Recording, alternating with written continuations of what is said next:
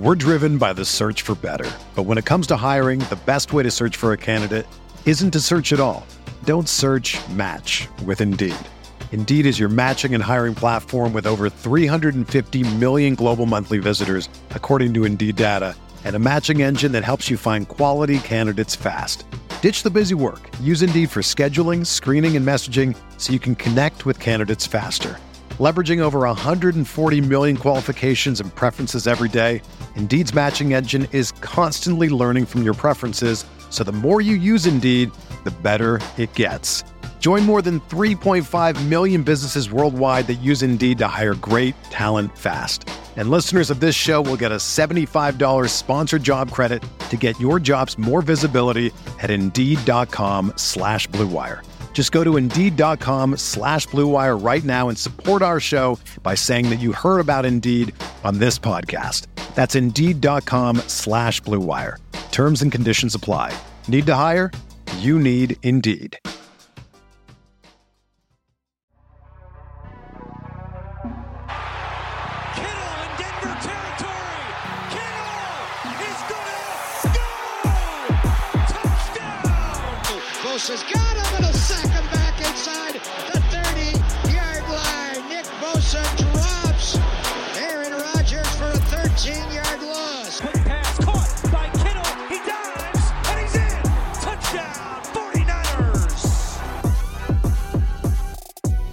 It is crossover episode time on Candlestick Chronicles slash Striking Gold.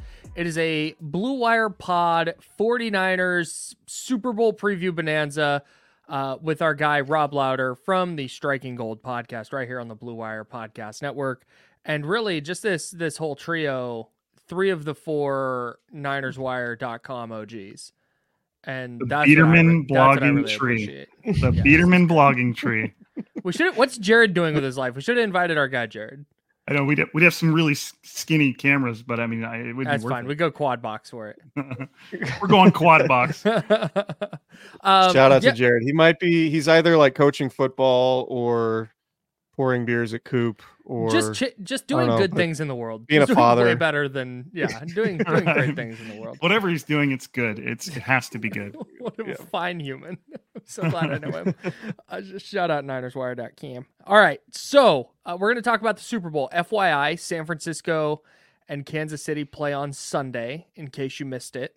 Um, I, I, I, as the week's gone on, and, and I know, Chris, you and I talked about this a, a little bit last night, uh, but I want to start with, with Rob because I've gotten a little bit more optimistic about the 49ers chances as the week has gone on. But Rob, where do you land uh, with the 49ers chances in, in the Super Bowl to knock off Patrick Mahomes and the Chiefs? I was just telling Chris before we recorded, which you never want to do. You never want to talk about what you're going to talk about before you record. But Save for the um, save for the pod. Uh, the, I re- I got on with KP last night of of Niners Nation, and he almost bestowed upon me the first ounce of positivity that I've had about this matchup in the two weeks it's been Hmm. solidified, and it really just stems from how the 49ers played in the playoffs. And yes, they won. And, you know that you sort of have to start there, but it was especially against the Lions. It was really jarring to watch that first half. Like that was one of the worst defensive performance performances I've ever seen, like ever. And it's third and twelve, and they're running the ball and they're getting it. You know, it's stuff like like stuff I I don't even know if I'd ever seen before. And so that really got me to the point. You're like, all right, last uh, game winning drive against the Packers, they got it done. Historically good second half against the Lions, got it done. Do the Chiefs and the way they're built give the 49ers the opportunity to do something like that. And it doesn't seem that way. But one of the things that KP talked about is like everything the 49ers want to do and do well would, would, would work, should work against the Chiefs. They're one of the worst run defenses in the NFL. Mhm. Um, the last time they played a team that's somewhat built like the 49ers, which was the Packers, they lost and they lost fairly convincingly. It wasn't particularly close. So I think I'm in the mm-hmm. same boat in the fact that, especially after talking to KP, it's, I think the 49, I'm, I'm probably wasn't giving the 49ers their due in terms of maybe focusing more on the two playoff games than I should have, and less on what they built, the reputation they built throughout the season. You know, I guess that's Sure. the best way to way to put it. So I, I think I'm in the same boat as you in the fact that my confidence in the team is steadily growing. I think Super Bowl week has has a way of kind of putting everybody off the scent, right? There's such a level, a high level of groupthink and reactions to, you know, the the the latest thing, the latest development, which obviously was Kansas City going to Baltimore, beating the Ravens, the Niners looking terrible for a half, and then coming back uh, to beat the Lions. And we sort of forget sometimes the bigger picture, right? And and Mhm. how often do we see in Super Bowls that you know the consensus favorite going into the game? And I know the betting favorite, the Niners are the betting favorite, um, but it doesn't feel like they are the consensus favorite in terms of the way people are talking about this game. It feels like everyone's on Kansas City. Yeah. But how often do we see the consensus favorite just not win the game? Right? It's it, the, the Super Bowl is tricky like that, and and I do think you know there there are going to be a lot of human nature factors at play right? Like the chiefs are trying to repeat as champions which we haven't seen since you know basically for 20 years when the patriots did it twice. Um and the patriot or the the, the chiefs obviously won last year. This is our fourth super bowl in five years. The niners are a much more desperate team at least you you would think right? And and the Mhm. niners are a team where you don't exactly know how long this window is going to stay open because you don't know if they're going to be able to retain a lot of the talent they have on this roster long term. Because Brock Purdy is going to have to get paid at some point starting after next season. We'll see after And Sunday. but this is just a team that's dealt with so much heartbreak, right? Like the Niners went to the Super Bowl in 2019, had a 10 point lead in the fourth quarter, lost it. They had a lead in the NFC Championship game two years later against the Rams and lost it. Um, they they went to the NFC Championship game in Philadelphia, thought they were going to win that game, and then Brock Purdy goes out in the first quarter with with a torn elbow ligament. They lose that Mhm. game, right? Like this is a team that has dealt with defeat so much more often like basically every year that they've contended than than the Chiefs have and the Chiefs are they still feel like they're right in the middle of their dynasty. But I think one of the reasons why it's so hard to repeat is just the human nature element of man we were here last year and we don't have the same level of desperation that that our opponent has. And I think there's going to be an element to that game. I also think to Rob's point you know there are a lot of matchup things that you can point to and you could point to you know i mentioned it earlier in the week but the idea of recency bias and small sample sizes versus bigger sample sizes. And i had mentioned you know the sample sizes of the playoffs and you know what we saw from the 49ers against the packers and lions were basically lackluster efforts in comparison. Um, we also have a small sample of the chiefs being being a better team in the playoffs than they were in the regular season and so it's sort of conflicting we have conflicting evidence based on what we've seen in the regular season and in the playoffs for both teams right Mhm. and so I, I just you know maybe maybe i'm you know coming at this from a 49ers observer but you know that like the criticism of the niners at least that we had was oh they can't win games in which they have to come back from like Mhm. they they either blow teams out or lose close games right Mhm. well when they when they win some close games now all of a sudden we feel worse about them Right. like I, you Right. know, like I, I think I, I think maybe you know the, this team is so talented, and the foundation's been there for so long, and they're so battle tested. In addition to all the talent that they have, like top to bottom, the Niners Mhm. have a better roster than the Chiefs. I don't think anyone would argue that. Mhm. Um, Patrick Mahomes obviously gives the Chiefs a leg up at quarterback, but I think otherwise, um, you you go just position by position, and and most of them, the vast majority of them, you would say the Niners have more talent, um, which I think is ultimately going to be the deciding factor. And to me, like, I don't think this is going to be as lopsided as the Bucks uh, Chiefs Super Bowl. But you remember going into that game, everybody's on the Chiefs, right? Chiefs are trying to not repeat. me. Well, yeah, Sorry, I wasn't on. either. but but like I I, know what wasn't you're saying. either. But it being funny. Go ahead. but it, it just felt like everyone like the Chiefs are you know Chiefs are they won it last year. There's no reason to believe they won't win it this year, et cetera, et cetera. And the and the Bucks kind of handed them their lunch, and you realize like oh yeah, that was a pretty flawed Chiefs team, especially Um, without their two Chiefs team starting has- offensive tackles. Yes, and that was obviously the biggest issue. Mhm. But I think the flaw in the Chiefs this year is is at receiver. Like they don't, you know, they they have Travis Kelce, but like really what else? And then you look on the other side, the 49ers have all of their guys in their Right. prime. Mhm. Brandon Aiyuk, one of the best receivers in the league. George Kittle, the best tight end in the league against man coverage.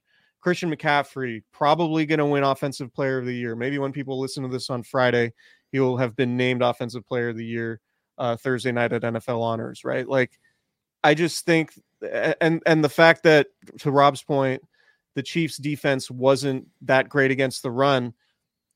I think that's just a really tough formula to try to beat the 49ers. If the Niners can run the ball on you, they just don't really lose because it sets up everything else they like to do. So that's kind of what where I'm leaning. Like I understand, I fully understand the idea that you never bet against Patrick Mahomes. Mhm. But at some point, like, is he gonna be is his record gonna be like perfect against the spread forever? Right? Like, doesn't Right. just the law of averages say, like, no, he, he might be in line to lose one of these games eventually. So What i- what is I, he? I what is he? understand. Ten and two is a dog all time. Ten and two straight up as an underdog. I think he is. I had it pulled That's up. crazy. Let me see if I can go find it. That's in 12 total. career games as an un, in 12 career games as an underdog, he's 10-1 and 1 against the spread and 9 and 3 straight up. So, I don't know, like if you believe in if you believe in the idea that like these numbers can normalize a little bit, which I tend to. And again, maybe this is just like Niners optimism on my part.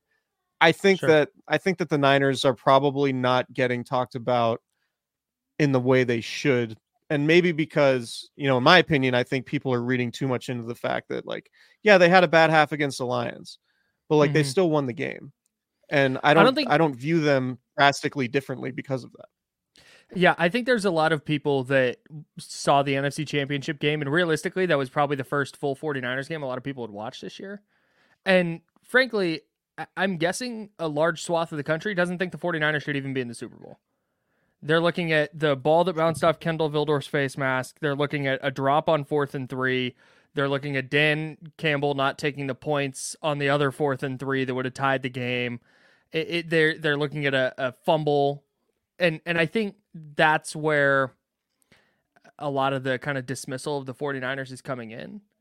And so much of the analysis, and frankly, I'm guilty of this, is like, well, the Chiefs just have Patrick Mahomes. And that ultimately is is the deciding factor in in every every Chiefs thing over the last six, which isn't seven wrong years. it's No, no, not at all. It's It's, not the only wrong. reason, dude. If Patrick Mahomes, if Patrick Mahomes is twenty five percent worse, the 49ers would be favored by fucking fifty. Like that. That's but it's Yep. Patrick Mahomes, and I think that's where a lot of people anchor, and I think that makes sense. But Chris, to to your point, this so the the the Chiefs roster, top to bottom, you have Travis Kelce, who had ninety three catches this year. Uh, then it's Rashee Rice, a, uh, and this is the thing: their number one wide receiver is a rookie in a Super Bowl. Like that's that's a Yeah. tough thing to lean on. Then you have Isaiah Pacheco, uh, is third on the team in receptions with 44, and then Noah Gray, the backup tight end, is fourth on the team in catches. I, I, I as good as Patrick Mahomes is, I wonder how effective that group is at at making the type of play that Tyreek Hill made in Super Bowl 54. Where okay, Patrick Mahomes might make the game-changing scramble and the game-changing throw, but is Justin Watson instilling the kind of fear that Tyreek Hill did? Is Marquez Valdes Scantling? And I, I just I think that that's where a lot of the the analysis gets missed is because to this point it hasn't really mattered. The Chiefs have figured out how to win games over the last month, but they were bad. Their offense was really really bad for a lot of the year. So I I think you're right. I think so much of what happens is the playoffs get so condensed and that's where season long analysis of teams gets whittled down to okay what did they do last time i saw them and i'm And i'm guilty of this too And that's why I think is the more I think about it, the more uh, I've I've gained some optimism that the 49ers can overcome number 15. And if we're judging, you know, the the conference championship games critically, like you could make a pretty strong case that the Chiefs are pretty fortunate to come out of the to come out of Baltimore with a win, right? Like the Sure. Ravens just completely abandoned the run in the second half. They have two turnovers basically in the end zone or one at the goal line, another interception in the end zone in a game that Baltimore lost by 7. Mhm. And the Right, Chiefs so- didn't score a point the entire second the- half. Right, exactly. So it's it just um I, I think we we can get caught up in what happened recently with and lose the bigger picture and and look, maybe the 49ers lose. Like there's uh, obviously there's a very reasonable chance that the Chiefs win and repeat. I just don't look at this Chiefs team the entire breadth of the season as impressive as their playoff run has been as a team that like, oh yeah, this is probably a team that's going to win back-to-back Super Bowls. Like and I know that's that's not great analysis, but it's just But- really really hard to repeat and I and I don't see this Chiefs team like and it, and if they do it, obviously they earn to be talked about that way. But it just doesn't seem like a team that transcends greatness to be like the first team in 20 years that's going to re- win back-to-back Super Bowls, particularly against this 49ers team, which, you know, D- DVOA and subjectively and you know the, the the way we talk about the roster like this is the best 49ers team we've seen since 1994 right just talent wise Right. like that would be a pretty big achievement for this chiefs team given what we saw from them during the regular season I agree. And what just a question for for you guys. When was the last time the 49ers played at just an elite destroying a team level? Was the Eagles the last game? Mm, yeah probably You know, I think that's part of the reason that I that I have probably not given him quite as many flowers that they deserved is the last you know, the last time that they truly dismantled a team was I mean they they beat the Cardinals pretty bad. I think they were in the 40s in that one, but how many Yeah, you know, how much 45, credit do you give for that? But it, it's like when was the last time you saw the 49ers just completely dismantle a team? And I think that's what kind of everybody expected to see against the Packers, the first seed against the seventh seed. And then it Mhm. ended up coming down to the very last drive. And you know, Aaron Jones, uh, given a lot of it was from one play, but you don't just get to discount that. Ran wild on him, then Right, the yeah. Lions ran wild on him, and you know, and and I think that there, to your point, Kyle, I think there is a little bit of, um, what's the word I'm looking for here? You gotta, you do have to acknowledge the stuff that the Lions did to help the 49ers win that game. You know, they had some some sure. decisions they could have made that would have really made that game different from the 49ers. And that that final drive would have been to tie the game rather than to, you know, to take the lead or that that Lions Mhm. touchdown and or excuse me, that Lions touchdown in the end would have tied the game rather than put it within three and you know, stuff like that. So uh, I mean, I, I still think the 49ers are the team that has the biggest chance of of doing that though. If you were to if you were to look at these two teams and say which one do you think has the bigger which team do you think has the better chance to just blow this game up?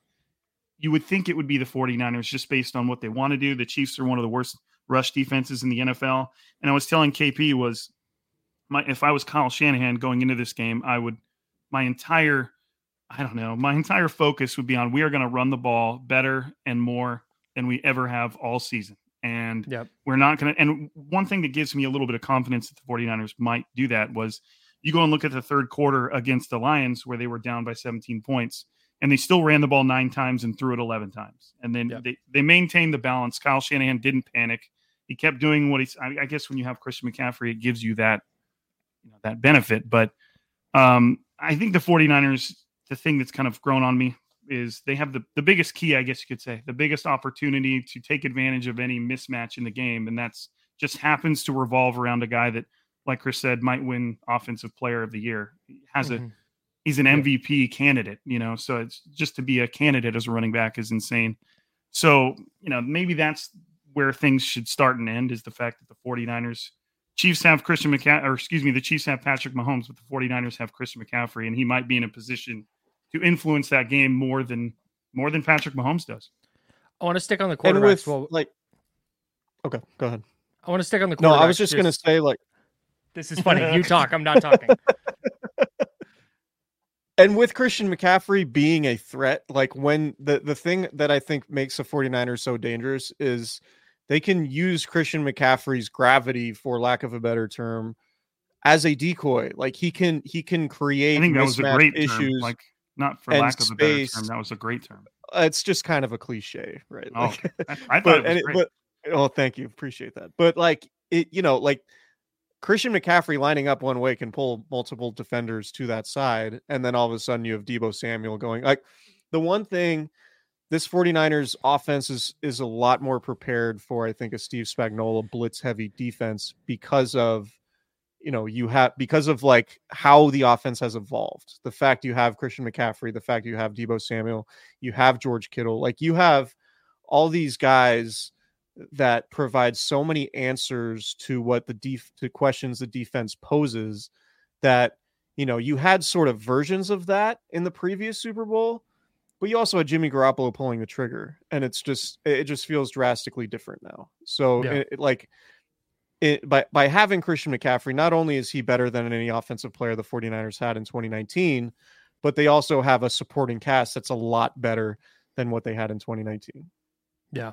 I want to stick on the quarterbacks here for one second. I, there's a really good question in the chat from uh, my guy Joe, uh, but I think there's going to be a really interesting, not necessarily referendum, but big offseason discussion about team building based on this game. Because you have the Chiefs who have the ultimate, like, built the team around the quarterback and then figured out how to piece together a, a Super Bowl contender around him where they let Tyreek Hill walk. They had to replace their left tackle. The Chris Jones thing was was touch and go, and he he ended up missing what he missed a game, two games. He ended up just the one, I think, but he, he missed he missed time this year because of his contract. Um, they've pieced together a secondary, and and now they have a very good defense and a and a and a dominant quarterback who's making an offense work.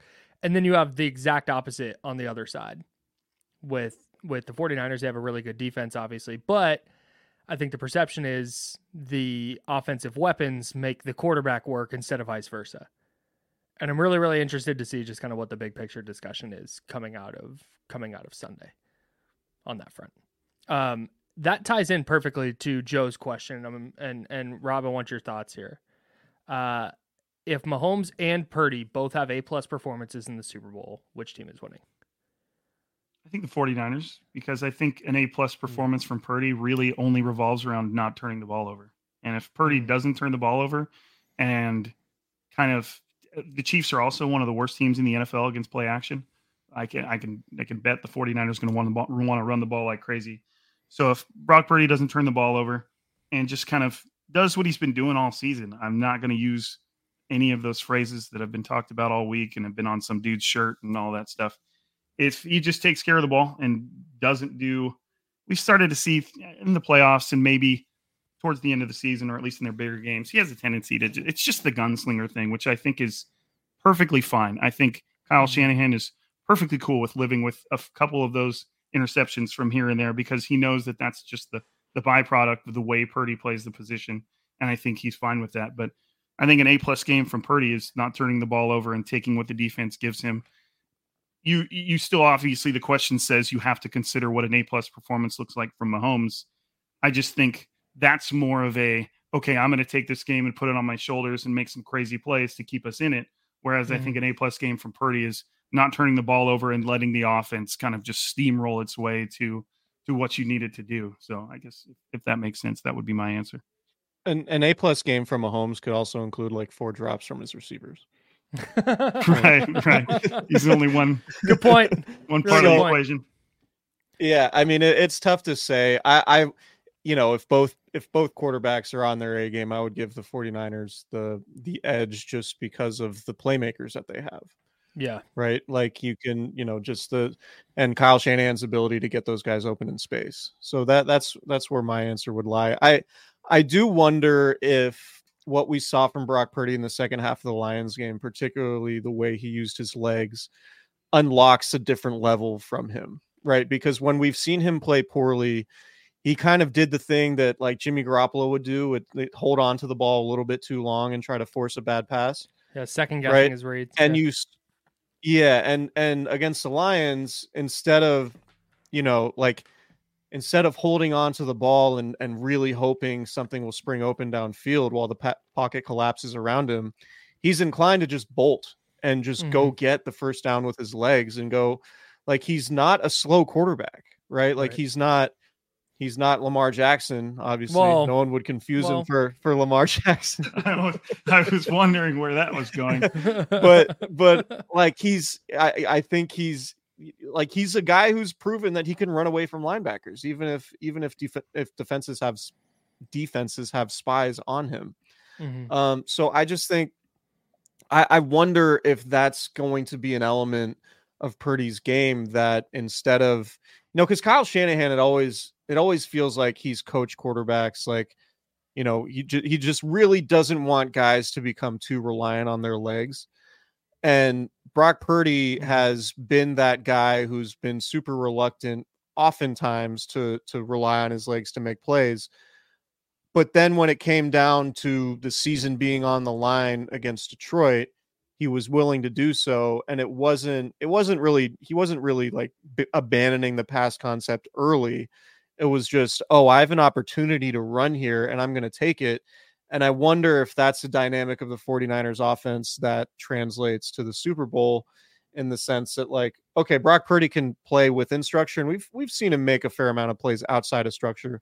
But is there Mhm. going to be this new dynamic to where and and it's what Patrick Mahomes does, frankly. Like how often do we see Patrick Mahomes make backbreaking plays just like scrambling for a third, you know, a third down conversion on third and 12? Feels like it happens once or twice a game, right? like Mhm. Purdy is athletic enough to do the same thing, and I wonder, I, I wonder if he tapped into that against the Lions, and it unlocks a, uh, unlocks his game to to a, a, a different level on uh, on Sunday. A quick, just to support your point, I think the Chiefs play a majority of man coverage. And like we've seen so many times in the past, when a defense is playing man and a quarterback decides to run, that's when they're running for these huge expanses of space because entire defenses are turned and looking at, at who they're covering. And so it, it wouldn't surprise me at all if that was just a huge part of the, I don't know about designed run game. What was it a couple games ago? Kyle Shanahan tried to do, do a designed run with Purdy, Boy, and it was he. just it was just it was the saddest saddest play. But it wouldn't surprise me at The all if that was game? a huge part of it- part of this game. Was it the Packers game? Oh yeah, because that was the same game they did the Jauan Jennings. Uh, I think that was the first drive of the second half. oh boy, Yeah, that was tough. it was the first. I think it was. Yeah, that the there were there were a couple weird plays to start Did you, drives. in the did you hear quarter Kyle Shanahan's explanation of, of how Jauan Jennings ended up back there? And like they just called the play, f- forgetting that Deebo Samuel wasn't there, and all of a sudden Jauan Jennings is standing back there. Well, and he's there like, was "Oh." there was they called the play and there was an adjustment on the play, but I don't. But the adjustment didn't get heard in the play call. I think, or something, and it was. Um. Anyway, Kyle Shanahan, Kyle Shanahan described it in the post game press conferences as like doing the "I'm Ron Burgundy" thing and like reading the question Reading mark off the- the right, yeah. teleprompter. So, Uh, Kyle, what's your answer with the uh, the A plus plus game question?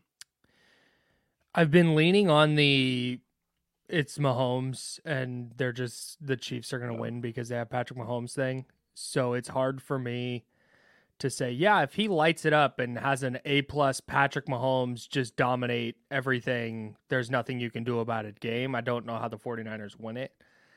Um but on the other hand, if Brock Purdy is also having an A plus game, that means the 49ers are probably running it super effectively it means they're the an A plus Purdy game means he's taking and hitting shots down the field. And in that in that instance, I, I think that I like the the 49ers defense to come up with a to come up with some kind of stop more than I like the the Chiefs to do so, even though the Chiefs have been a better defense all year. Um it's like, are you taking Nick Bosa or George Karlaftis to come up with a stop? Uh, are are you taking Fred Warner or Drew Tranquill to come up with a stop? Uh, I, I'm, you know, I, I so I think I, I probably lean, I probably lean Purdy, and Chris brings up a good point. But it, Mahomes played really well in that in that game against the Bucks, where he's running for his life, and they scored nine points. So, um, I, I, I guess I'll lean Purdy just because I think that would accentuate the the difference in the rosters more. Yeah, maybe to your point, and this might not be a good example, but there was that play against the Ravens where Mahomes like scrambled to the left and then threw that weird pass to Kelce, and he he dove and caught it, and you know that was Mahomes making like an A plus play that kept Mhm. that drive going. Whereas we've seen it time and time again, an A plus play for Brock Purdy is hitting Brandon Aiyuk in stride, and then he takes that for forty to fifty more yards, and then Right.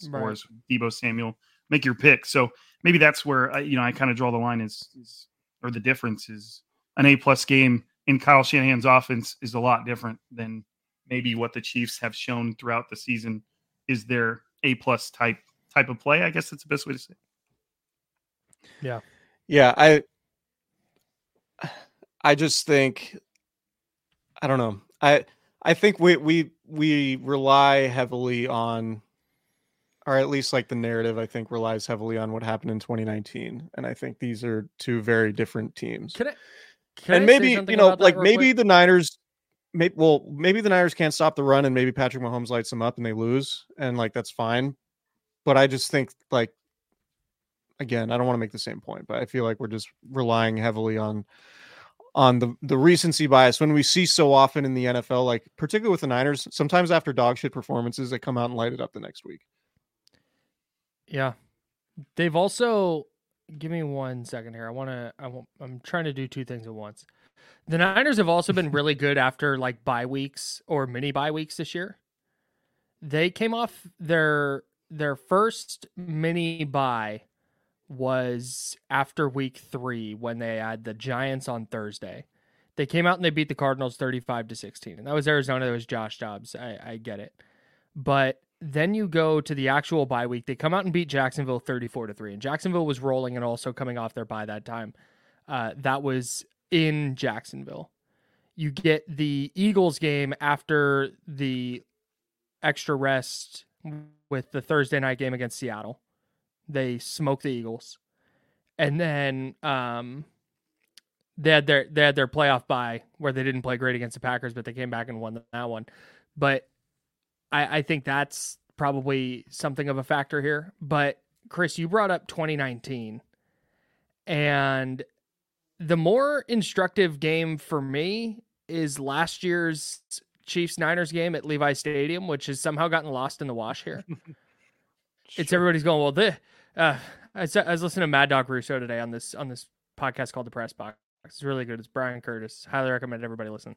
But he's going. I've seen this game before. It was uh, saw it in 2019. Like, no, you. This is not the same game. What's like very very different. Um, but I go back to, and I think that's kind of what I'm leaning on. It has nothing to do with 2019. I keep going back to that game at Levi Stadium where Patrick Mahomes threw for 423 yards and three touchdowns. Um, Isaiah Pacheco, eight carries for 43 yards. Clyde Edwards Helaire, six for 32 and a touchdown. Mecole Hardman, two for 28 and two touchdowns. Jerick McKinnon, two for 12. Like the Niners just didn't have any answers for Andy Reid. And Nick Bosa said it was like the worst game Nick Bosa's ever played. And Bosa after the game was like, they just schemed us up. Like we just were not ready for what they threw at us. And now you're getting Andy Reid with with a bye week to to scheme something else up. Like that's what I keep going back to when I have concerns about the the 49ers defense against this Chiefs offense. It it has way more to do with that than a third and 15 bomb to Tyreek Hill 5 years ago. 4 years ago. Yeah, Yeah. That's fair. fair. Anyways. Especially when you go back and you look at the, the Super Bowl matchup and the 49ers leading receiver was Kendrick Bourne with two catches for 42 yards. And Yeah, but that second catch is like- a big one, Rob. it was just so like I was looking through that. I was like, man, this to your point, I was like, because I was talking about this game on the pod and I was looking at it, I'm like, man, this is nothing like the 49ers are now. It's just it's just weird. So yeah, maybe if you're looking for a little bit darker of a story, you can go to that game last year. And it was it, it, it, it- didn't the 49ers score late and make it look even better than it did? You know, it wasn't there was Yeah, it more mean, of a blowout than it even looked?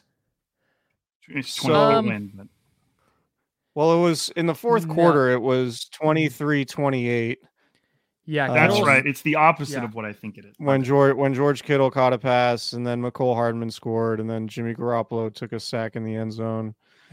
Um, and then there was Is that a when he ran out the back of the end zone? No, that's a different. that was a different Uh, safety. no. Okay, okay, okay. and then Juju Smith Schuster caught a 45 yard touchdown with six minutes left to make it 44 23. Um, so it was it was close, but it, it did feel like the the Chiefs were just kind of kicking the Niners ass that week. That but the Niners were the Niners were coming off. I mean, I don't know how deep into the weeds we want to get on it, and I'm not trying to make excuses for them, but they, it was one of those. They had um, back-to-back games on the East Coast, and they stayed at um, what's it called? The the what's the the resort in West Virginia? The Greenbrier. Greenbrier. They stayed there between yeah between between the uh the game against Carolina and Atlanta. They ended up losing that Atlanta game. Nick Bosa didn't play in that one because he had, I think it was a sprained knee or a sprained ankle. Um, you remember the Falcons ran all over him. Mark and they just like couldn't set the edge in that game without Nick Bosa and Marcus Mariota in there. So I don't know. Like I I get your point for sure, but I just like in the regular season, particularly like that early, like what that was what October. Yeah. I mean, I I just it, it's hard it's hard for me to compare an October regular season game to a Super Bowl. I guess would be my take. No, on and that's and that's totally fair. And not to mention, since we're since we're nitpicking a game from almost a year and a half ago, uh the 49ers in a 14-13 game. No, I'm deep in the weeds now. With a minute and a half left in the first half, Jimmy Garoppolo on third and three from the five just threw a duck to nobody, and it got intercepted in the end zone. And that's the kind Sure. of play I don't think you see Brock Purdy making uh, at the opposing team's five yard line in a one point game. And that just kind of swung the game because the Niners didn't take the lead and couldn't lap the Chiefs, etc. but whether oh no, they whether didn't we're the ball in the talking half. about Sorry. whether we're talking about 2019 or 2022, the point here also is that Brock Purdy is a substantial upgrade over Jimmy, just overall. Like way better. I don't know. Brock, Brock Purdy played in that game against the Chiefs, and he threw an interception. that was his his NFL debut. That that nope nope that's wrong actually. He had to kneel down against the Panthers in Week Five. Okay, Negative I'm rushing sorry. yards. I'm sorry. I'm sorry. I'm sorry. I'm sorry. Good wanted to be knowledge. First pass he threw was in that was in There that. Chiefs game, but How to bed. I don't know. sorry. Like, so is there? No, you're fine. Is there any world?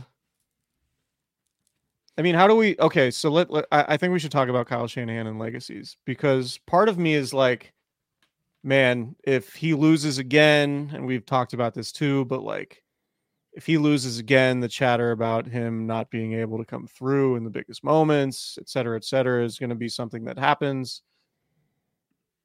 If he wins, it obviously changes his legacy substantially. But I'm reminded that like Kyle Shanahan's 44 years old and he's probably going to coach in the league for 10 or 15 more years at least. Mm-hmm. So like would it would it be gutting for Kyle Shanahan's career and the way we view him if he does not win the Super Bowl or is this just like, hey, he's 44, he's going to have a lot of other opportunities hypothetically. I I really struggle with that whole can't win a big game, can't do like anybody that ever says fire Kyle Shanahan. Like, I mean, if I, and I always say this, and everybody always says this, but if they did like an NFL coaching draft, wouldn't Kyle Shanahan go like top three or top five? Like, eh, I, eh, the, yeah, I I, so. the idea that he's somehow lacking in in really any department just blows my mind. Like, yes, somebody has to lose the Super Bowl, and you're playing the the best team in the NFL on the other side of the ball. You know, along with like, what is that supposed to say? And if you want an example of how shit can change, just look at the guy on the other side on the other sideline. Like, Andy Reid spent forever as the guy that couldn't win the big one, and Mm-hmm. Mhm. then you know he finally got a, a quarterback. Not finally got a quarterback. Obviously he had had some pretty good ones, but Patrick Mahomes is a whole different ball game. And now he's what about you know trying to win his third? Is this is this his third? Mm-hmm. Yes. It would be his Yeah. third. So I, I mean the the big thing that that to me, to your point, and sort of adding to it is, can the team in its current makeup handle losing another game like this? I don't think it shouldn't damage Kyle Shanahan's reputation. We've seen him win big games.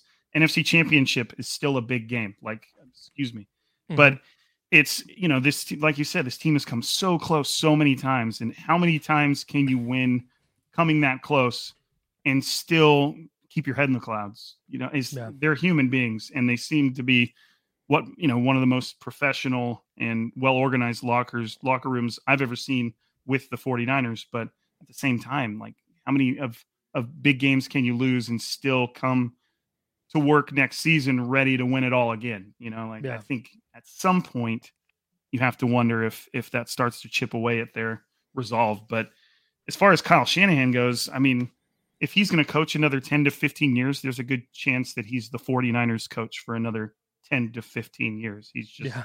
that good. Yeah. Yeah, I, I think the whole legacy thing, uh, uh, uh, Andy Reid is the example, like Rob brought up. I mean, Andy Reid was a laughing stock and then got Patrick Mahomes, and now he's considered one of the greatest coaches of all time. Like it comes down to that. Uh, Kyle Shanahan did not have Jaquiski Tartt drop that interception. Kyle Shanahan did not have Brock Purdy's elbow explode. No matter how much anybody wants to make that about Kyle Shanahan's play call, that that's not that they called a play action pass. That's how that's how the sport that's how the game works. So I, I don't I, I- don't blame him for that. I certainly think that the twenty eight to three Falcons collapse getting put on him is nuts and and totally insane. Um, and then and then you get to that that Super Bowl, and that's where I think I, I'm interested to see how he responds in this one because what happened in that Super Bowl was they went away from the run because the Chiefs were putting Terrell Suggs on the field, and he was like a run stopping defensive end at that point. And the Niners were getting him matched up one on one with George Kittle, and Jimmy Garoppolo couldn't make a play. And his passes were getting batted down by Chris Jones. And I, I think that I don't know if that's on him as a as a coach necessarily. Like, yeah, no, the defensive player made a play. Like sometimes that just happens. So I think in the national conversation, I I think if the 49ers lose this game, to answer your question, Chris, I think this will very much be one of those like referendums on Kyle Shanahan. Can't win the big one. He's Andy Reid. He's Mike McCarthy. He's whatever. But uh, I mean, that can go away if they come back next year and win one, or in two years and win one. And I certainly don't think he's going anywhere for San Francisco. Like Jed York's getting home playoff games, and he has stability, and he has a a cohesive front office and and head coach that's building winning rosters and all that jazz. Like I think, I think Kyle Shanahan's job security is fine, even if the national conversation on him changes. He's eight and three in the playoffs. That's pretty good.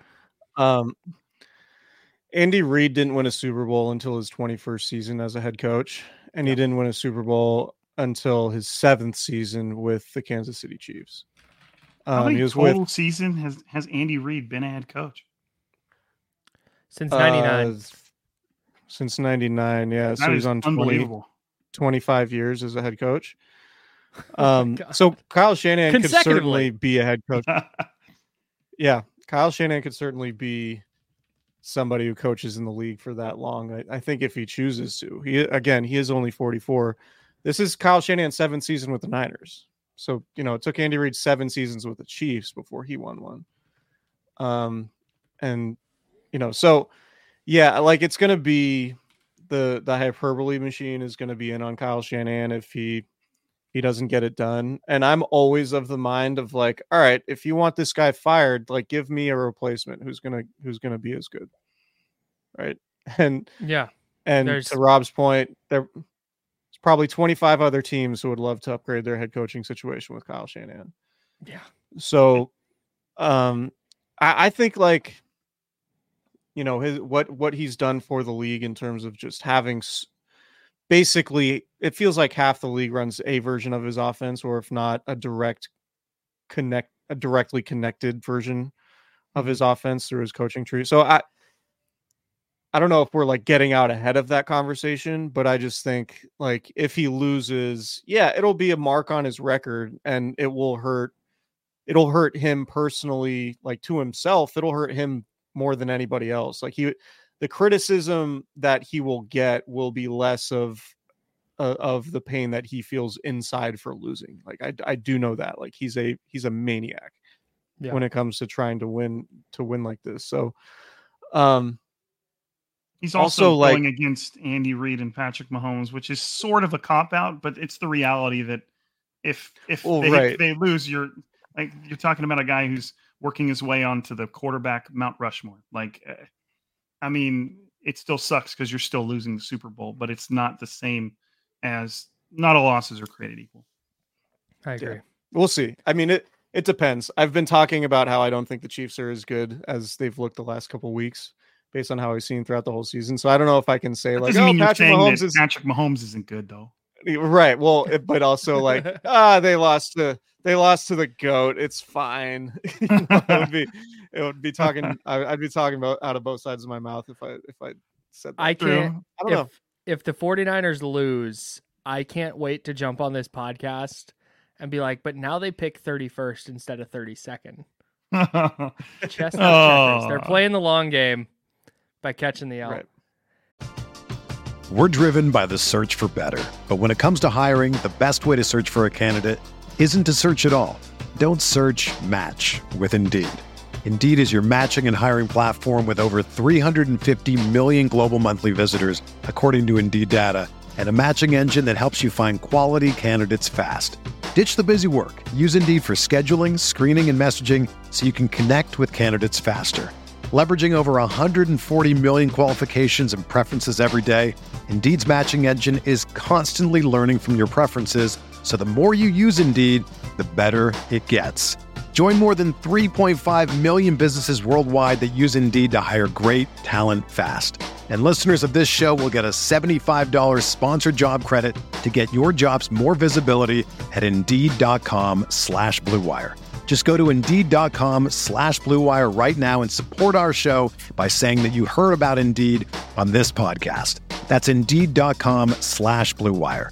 Terms and conditions apply. Need to hire? You need Indeed. Whether you're a world class athlete or a podcaster like me, we all understand the importance of mental and physical well being and proper recovery for top notch performance. That's why I'm excited that Unifyd Healing is sponsoring podcasts on the Blue Wire Network. Unifyd Healing is a new and super innovative global network of wellness centers powered by Energy Enhancement System, or EE System. If you haven't heard of the EE System yet, then you'll want to listen up. This technology promotes wellness, deep relaxation, purification, and rejuvenation.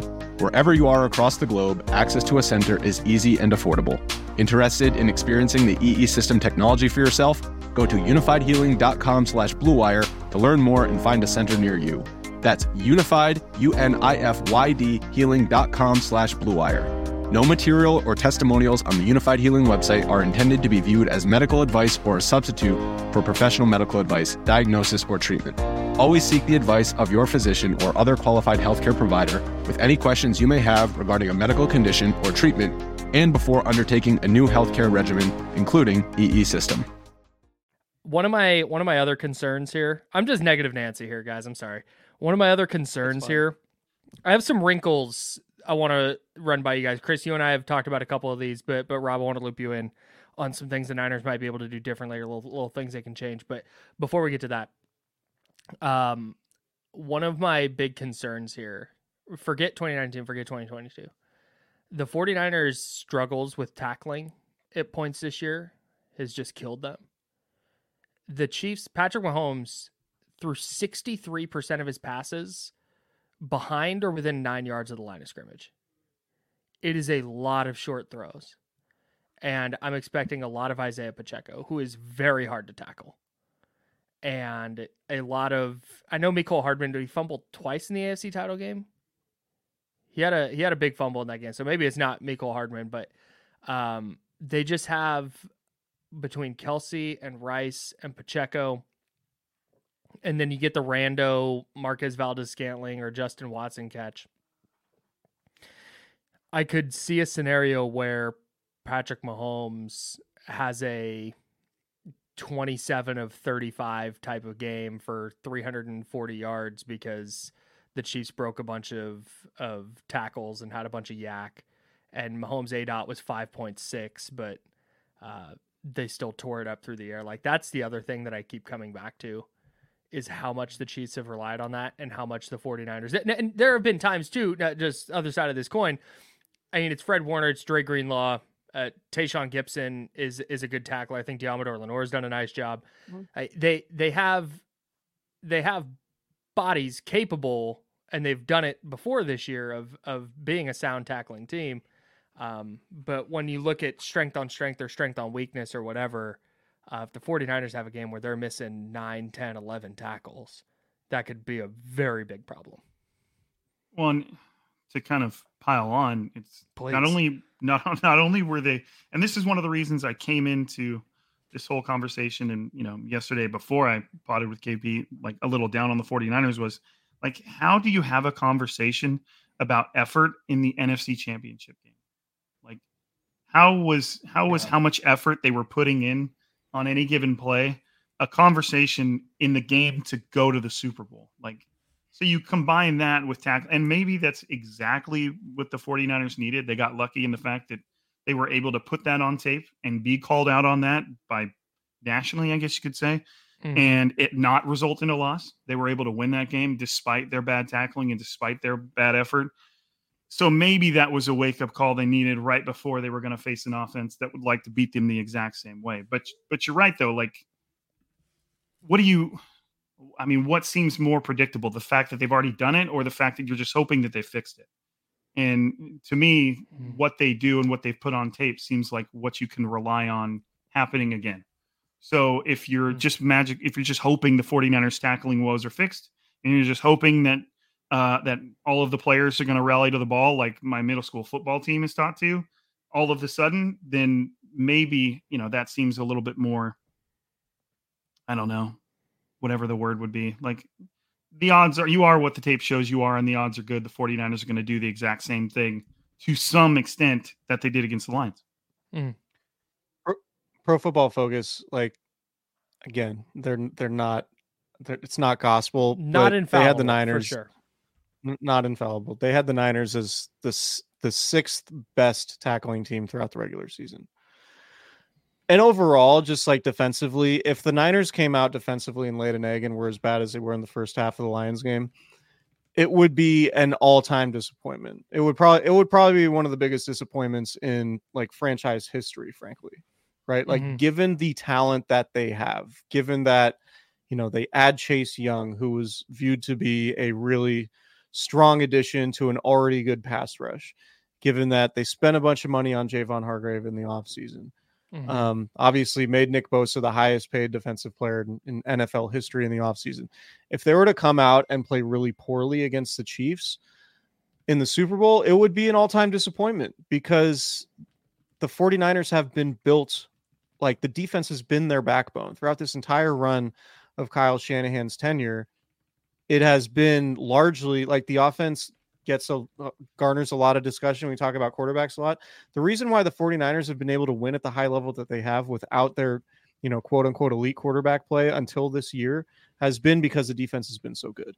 So for the defense to come out and be as bad as it was in the previous two weeks would be, in my opinion, an all-time disappointment and probably cause Steve Wilks to to lose his job. I would say, um, because this this defense is simply too talented to to just to get run run over in the Super Bowl, right? Yeah. So like the tackling stuff to me, like I just kind of view this 49ers defense like these guys are just too talented. Like this group has been together too long. These guys are too talented to just all of a sudden be like a crummy defense. Like it, as shocking as it was, I just my, my opinion or my expectation is there's going to be a, a they're they're going to revert to the mean, revert to what we know in Mhm. terms of who they are. And like I don't view the Chiefs as having the explosive playmakers like Jameson Williams and Jahmyr Gibbs and Amon-Ra St. Brown. Like they have Travis Kelce, but he wins more with guile and savvy than he does explosiveness, Sure. right? Yeah. And that's not to say the Chiefs don't have explosive guys, but I think the reason why the Niners were missing tackles against the Lions was just because of who those dudes were. Those are all young, super explosive players. And yeah, Mhm. Isaiah Pacheco is explosive for sure, but you know, the Niners have haven't really had any problem corralling running backs basically until Aaron Jones a few weeks ago in, in the Packers game. Right? Like Yeah. other than that, and you could say you could make the case for for Jahmyr Gibbs too. Um, but just like it it, this is just like suddenly like a recent problem. I'm not to say it's not a reason to be alarmed or worried about this game. It is for sure, but just with an extra week off, with everybody talking about it, with how talented and experienced this group is, I have a hard time believing that this is just going to be a defense that misses a ton of tackles and is like a serious liability now after two games. No, that's and that's that's fine. I, and I and I get that. And honestly, that's probably right. Like that's that's I think the more measured take on it. I will say regarding just tying this to what we were just talking about with Kyle Shanahan, one of my big things with Kyle Shanahan because I worked in sports talk radio in the Bay Area, not to brag. And after 2020, it was like, should they fire Kyle Shanahan? He has a losing record as a coach. Only been to the playoffs once in four years. Should they fire Kyle? Go to the NFC title game. Oh, well, they fell short again. Do you fire Kyle? 2022. Oh, they fell short again. Do you fire Kyle Shanahan? Like that's just always the thing.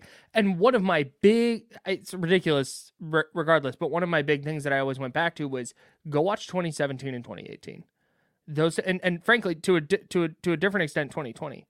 Those teams had every reason to just punt by by week 9 and quit on the year. Yeah. And they never did. They played their asses off. They won a bunch of games they had no business winning in in both seasons. You know, even uh, uh, Jimmy Garoppolo's five game stretch aside, you can go to 2018 when Garoppolo got hurt and they were playing hard down the stretch. They beat Seattle uh, in the rain at Levi's Stadium. They almost beat Chicago, who was a playoff team that year. And it was like, dude, that that's a team that buys in. Like that is a team that is playing their asses off for their coach, and that matters above everything else for me. But if as, you come out as someone who, oh, go go ahead. But it, last thing, real quick. But if you come out like Rob said in the NFC title game, and you're like, yeah, you can throw our helmets on the field and and go win this one, and the effort's not there. If that happens in the Super Bowl, that argument for me for Shanahan kind of goes out the window because it's like, bro, if if your if your mindset as a team is not there, then I don't know. I don't know what we're doing. There's no other time for it to be there. Yeah. Yeah, I mean, as somebody who covered the team, you know, I started covering the team in 2013 to see what they went through in 2014, 2015, and 2016. And then despite starting 0 and 9 in 2017, mm-hmm. like there was such a higher level of buy-in just from everybody involved in that 2017 team, despite the record being awful. Mm-hmm. Right. Like, so yeah, I, I agree with you. And I tend to think like like we see it a lot in the NFL, and I don't know that it gets talked about enough. And and maybe this is just purely anecdotal.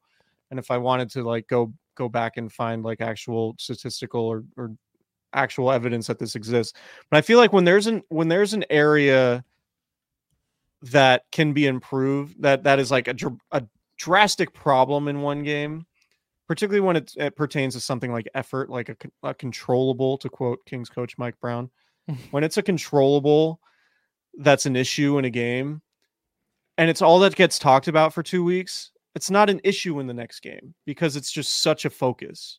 Yeah. Right. And like for Chase Young in particular, because he's a guy who's who's obviously fairly been criticized a lot for the effort thing.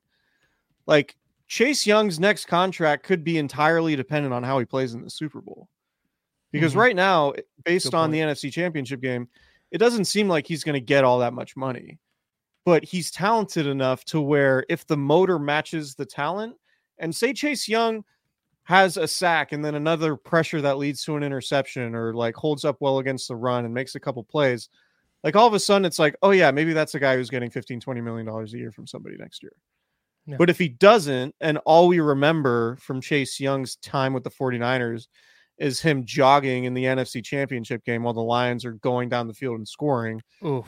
then we'll be like, yeah, Chase Young might be a dude who's going to sign like a Samson Ebukam contract and not be, you know, not be somebody that is highly thought of going into free agency. So I just like the effort stuff, while as concerning as it was, I just have a hard time believing. And maybe look, this is in line with that, all my other points here maybe mm-hmm. I'm just like way too rose colored glasses on the 49ers and everything just sort of reverting back to what we know. But like to me, this is like the thing, like given all of the discussion about effort, I just have an impossible time, not impossible, but I have a really hard time being like, they're going to talk about effort all week and then like mm-hmm. loaf in the Super Bowl.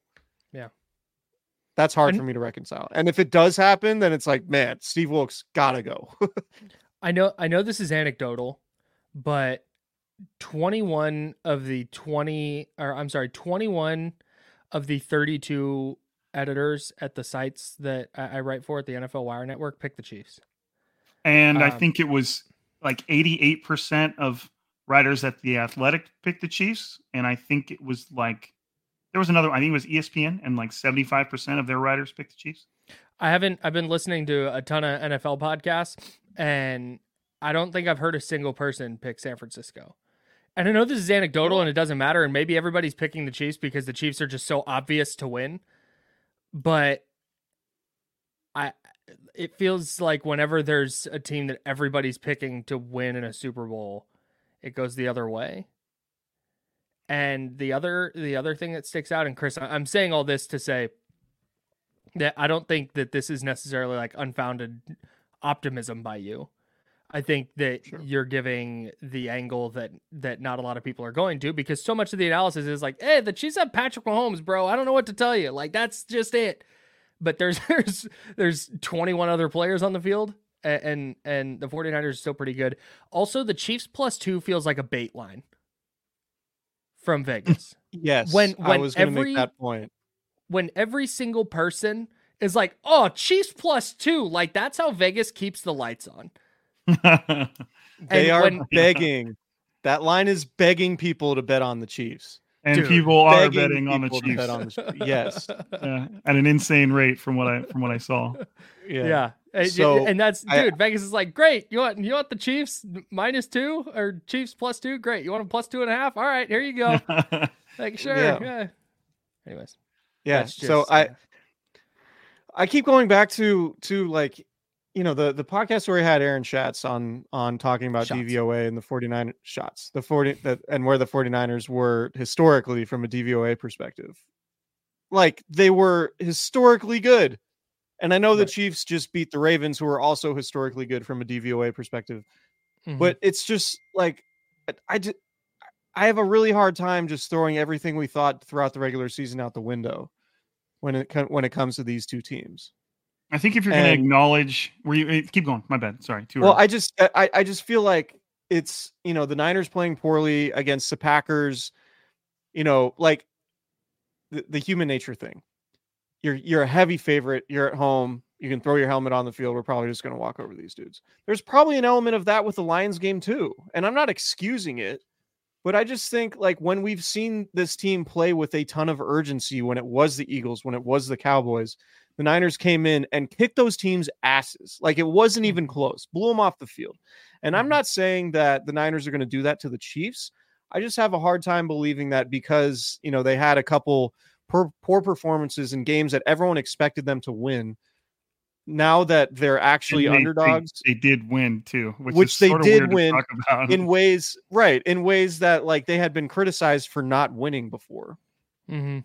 That like now that they're an underdog, it's like, oh, they're just, you know, they're gonna get run through in the same way the Lions ran through them. It's like, man, I still remember this team that was dominant throughout the regular season, that was, you know, historically good from a DVOA perspective. Like I I don't have reason to believe that that is not within them.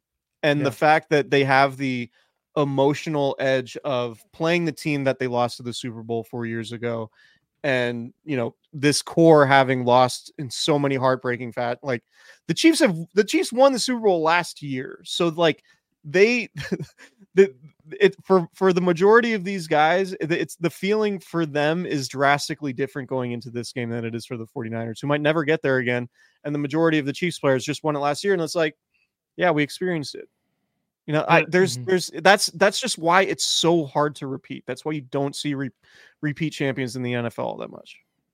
Yeah. And the the It's thing really, that I struggle hard. with, and I think it's, I I go back and forth with with myself on the fact that what do you what do you punish or praise a team more for? Playing like shit in the second half, or playing historically good first half, or playing historically good in the second half and winning the game? You know, and Yeah. kind of proving to yourself and the rest of the world, because everybody loved to, sh- to say that freaking stat over and over of Kyle Shanahan trailing by this many points in the fourth quarter. They just never mentioned the fact that NFL teams trailing by that much in the fourth quarter are like like ten and one thousand. You know, like yeah, shout like, out to the just- sandwich man for putting those out. Mike Sando, the athletic. like it's so it's it, it- with me. I'm just like okay, to me, it might be more valuable. The fact that they did win the game, that they, like I said earlier, I think it's. I'm talking, and even I'm guilty of it. I'm talking about the Lions game as if they lost in some way, you know, but Mhm. they Totally. didn't. They won, and they won it in a way that no one has ever won a game in a in a championship game before. And I think that maybe knowing going into the Super Bowl and knowing that really there for the most part any realistic lead that Patrick Mahomes is going to build short of it being an absolute blowout the 49ers are going to know that they can come back from it and that Right. That's a super valuable thing just coming from a, a, a middle school coach's perspective. I can't even imagine how much more valuable it becomes as they grow up but like you just the, the attribute of it doesn't really matter what the score is and getting somebody to continue to play with like their hair on fire as they say is one of the absolute hardest things to find in all of football. You know we're, we're human. When a game's not going your way you tend to shut down and kind of turtle up and for the, the 49ers to handle that and go into Mhm. come out of halftime halftime with a 17 point deficit and still do what it takes to win the game is maybe something that I'm not giving them enough praise for Yeah. because that's just not, not common at all and it's it's more along the lines of being special so maybe that gives them an, an additional edge against the Chiefs knowing that it doesn't really matter how much they're down by Had had the 49ers won 34 to 3 against the Lions, we would feel a lot better about them. And the discussion leading into this game would be, man, the Niners were really dominant. They played at a really high level. But let me ask you guys, like, what what prepares the 49ers better for playing Patrick Mahomes on Sunday? Having to come from behind against the Lions and prove that they actually could come from behind, or rolling over the Lions and winning by 30 points.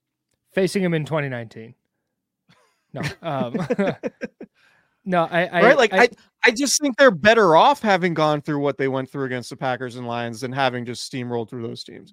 Because the, the Niners steamrolled through the Vikings and Packers in the That's playoffs in 2019, and it didn't and it didn't serve them all that well in the Super Bowl. steamrolled Yeah. Yeah, I think it, it definitely creates more of a sense of urgency. Especially because I'm Yeah. guessing like human nature sets in, right? No matter no matter what a player says, no matter what your mindset is in a, as an athlete, Tarvarius Moore picks off Patrick Mahomes in the fourth quarter and it's like, that's ball game. I, know that's what what we were saying at my Super Bowl party. It's like, oh, that's it. You run down four or five minutes here, you kick a field goal, night night. Like game over. And and then we we saw how sideways that game got. But I think walking down a 17 point lead in a quarter of football is just to your point, Chris. I think that's super valuable because now there's a there's a belief just in that in that process where even if you're up even if you're up 10 in the fourth quarter and the Chiefs score a touchdown to go up 3 it's like okay you know how you know how to climb back into this game. You know how to retake that lead. You know how to burn clock. And I, I think being in that spot for Kyle Shanahan and for the 49ers and Rob you brought this up earlier and I thought it was a great point. That or it might have been Chris. I forget which one of you one of you guys brought this up and I thought it was a great point uh, so good that I remember who said it um, One of you guys in the hats. the one of you guys who look vaguely similar at a quick glance. we all have Um, beards i need glasses um, no, but the the whole nine rushes to eleven passes, and now that I say that out loud, Rob said that the the nine rushes to eleven passes in that in that third quarter, like that's something that I don't think Kyle Shanahan in 2019 does the same way in that same spot. I think it's spread it out and it's Garoppolo throw throw throw and try and get back into this thing. Uh, and I think that that leaning on their run game the way they did, where now even if they fall behind against Kansas City, even if Kansas City scores first, it, it, I I feel way better about them in that game than I would have had. Frankly, they steamrolled Green Bay and and and Detroit. Well, I think one thing we need to acknowledge too is if you're if if I'm going to talk about how the 49ers got lucky when it came to the Eagles decisions, the Eagles, excuse me, the Lions decisions in that game that kind of enabled the 49ers to do what they did. Mhm. If you go and look at at how they beat Baltimore, like Baltimore, like the I mean I don't know where you guys stand on it, but the the quote unquote worst rule in sports, you know, he they Baltimore was about to score a touchdown, he reached the ball across the goal line and he fumbled. You know, that's that's then you had the fact that the Ravens completely in no can't I don't can't even understand why completely abandoned the run game. Like Lamar Jackson led the team with six carries. And, Insane. and it was like six and- designed carries for running backs. right and and Edwards had three. and that and that was he oh. was their leading running back, three carries. So the the the, the Ravens did the Chiefs just as many favors as the Lions did the 49ers. And and even if you go back and if you want to open it up a little bit, you go into the the Chiefs schedule and look at the how they closed up the season. There's there's not a whole lot to hang their hat on. They lost to the Raiders. Um, They had like a back and forth game against the Patriots. They lost to the Bills.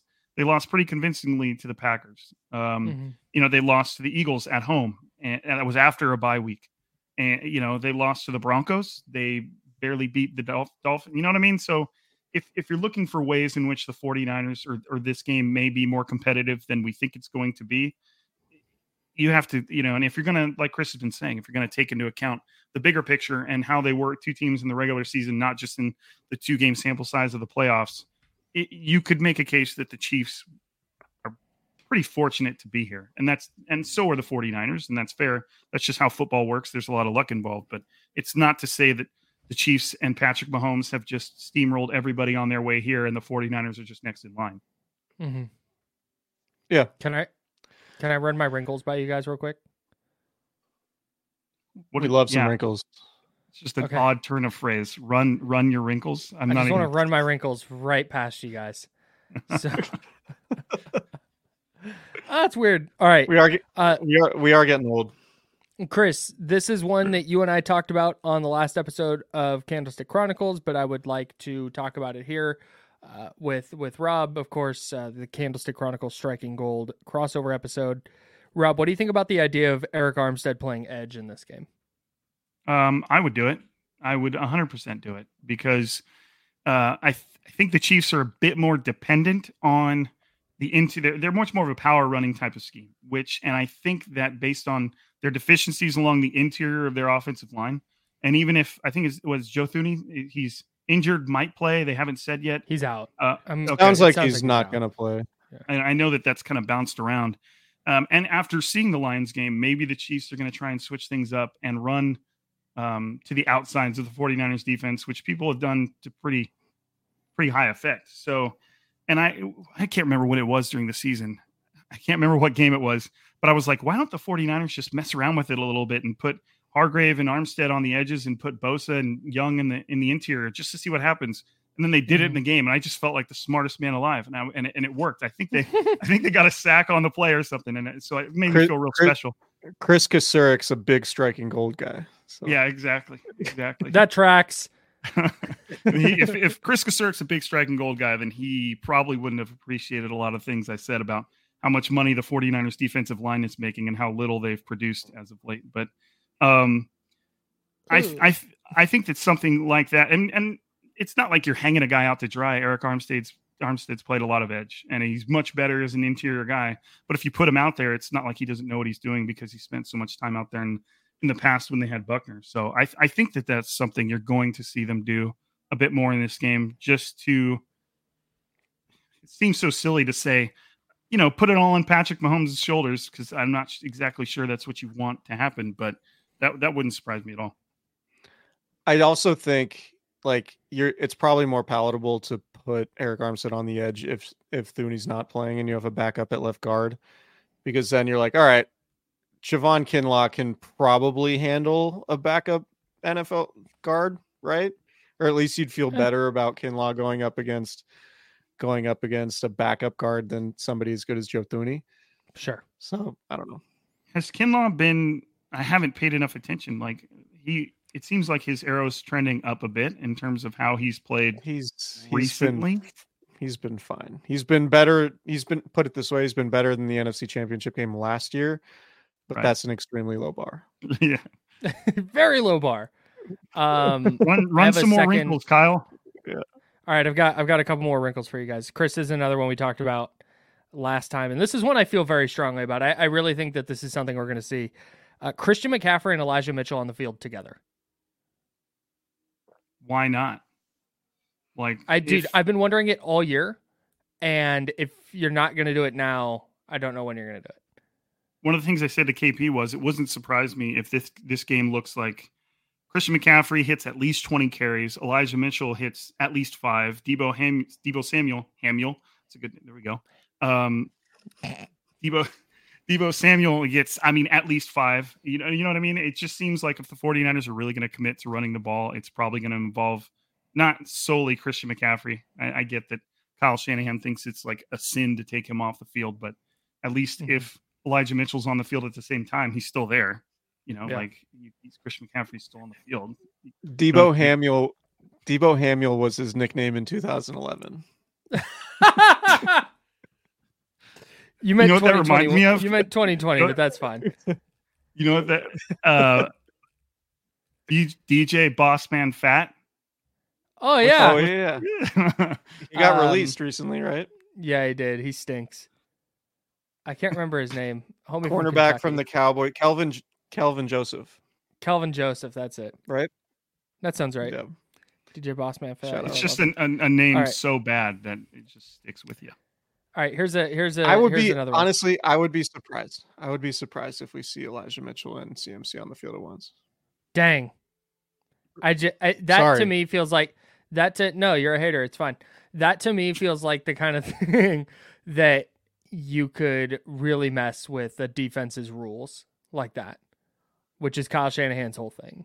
I, I, I mean, it you would. could even get you could even get where I'm not saying for for 40 snaps or anything like that, but we saw Tarvarius Moore for for what like seven snaps in the Super Bowl in 2019 or something. Like it just needs to be uh, a couple of plays here and there, maybe a third down, a key third down, um, where you have a defense scrambling a little bit, and then you're getting the ball into into one of your playmakers' hands while they're trying to figure out who has what responsibility. Well, if you're going to get two weeks to prepare for a game, you'd think that both teams are going to come at the other with some plays that we've never seen them run before. So I'm gonna I'm gonna say it's going to be that one. My man, thanks. Uh, I'll take the under. Rob, Rob, I'll, I'll throw this question at you since Chris hates all my ideas. Okay, it's, I have a question. A wrinkle. it's a wrinkle. In Brandon Aiyuk's rookie year, he had 16 targets behind the line of scrimmage. 16 of them things. He had 11 in 2021. He had six last year. How many do you think he had this year? Oh man, like a like a trivia question. Uh, two. Chris, I think zero. Zero. Zero. That's yeah. That was my first no thought, but I was passes, like, "There's no way that could be correct." Zero passes to Brandon Aiyuk behind the line of scrimmage. He is a super explosive athlete. Uh, the Chiefs are going to blitz like crazy. I don't know how how successful the Niners are going to be throwing the ball down the field, especially if L'Jarius Sneed is is on Brandon Aiyuk. That's a that's a tough matchup. You need to get the ball in his hands. I think that this is the game where if you have a Brandon Aiyuk tunnel screen or something like that, I think I think you got to run it. I, don't I like Brandon that. Aiyuk, I don't. I don't. Thanks. Yes. I don't mind Brandon Aiyuk in, in man coverage against L'Jarius Sneed at all, though. Like I think that sure Brandon Aiyuk's route running. I, I'm not sure there's a corner in the NFL that can cover Brandon Aiyuk, and I've maybe I've I have a higher opinion of him. But what's interesting? No, I think is, you're right.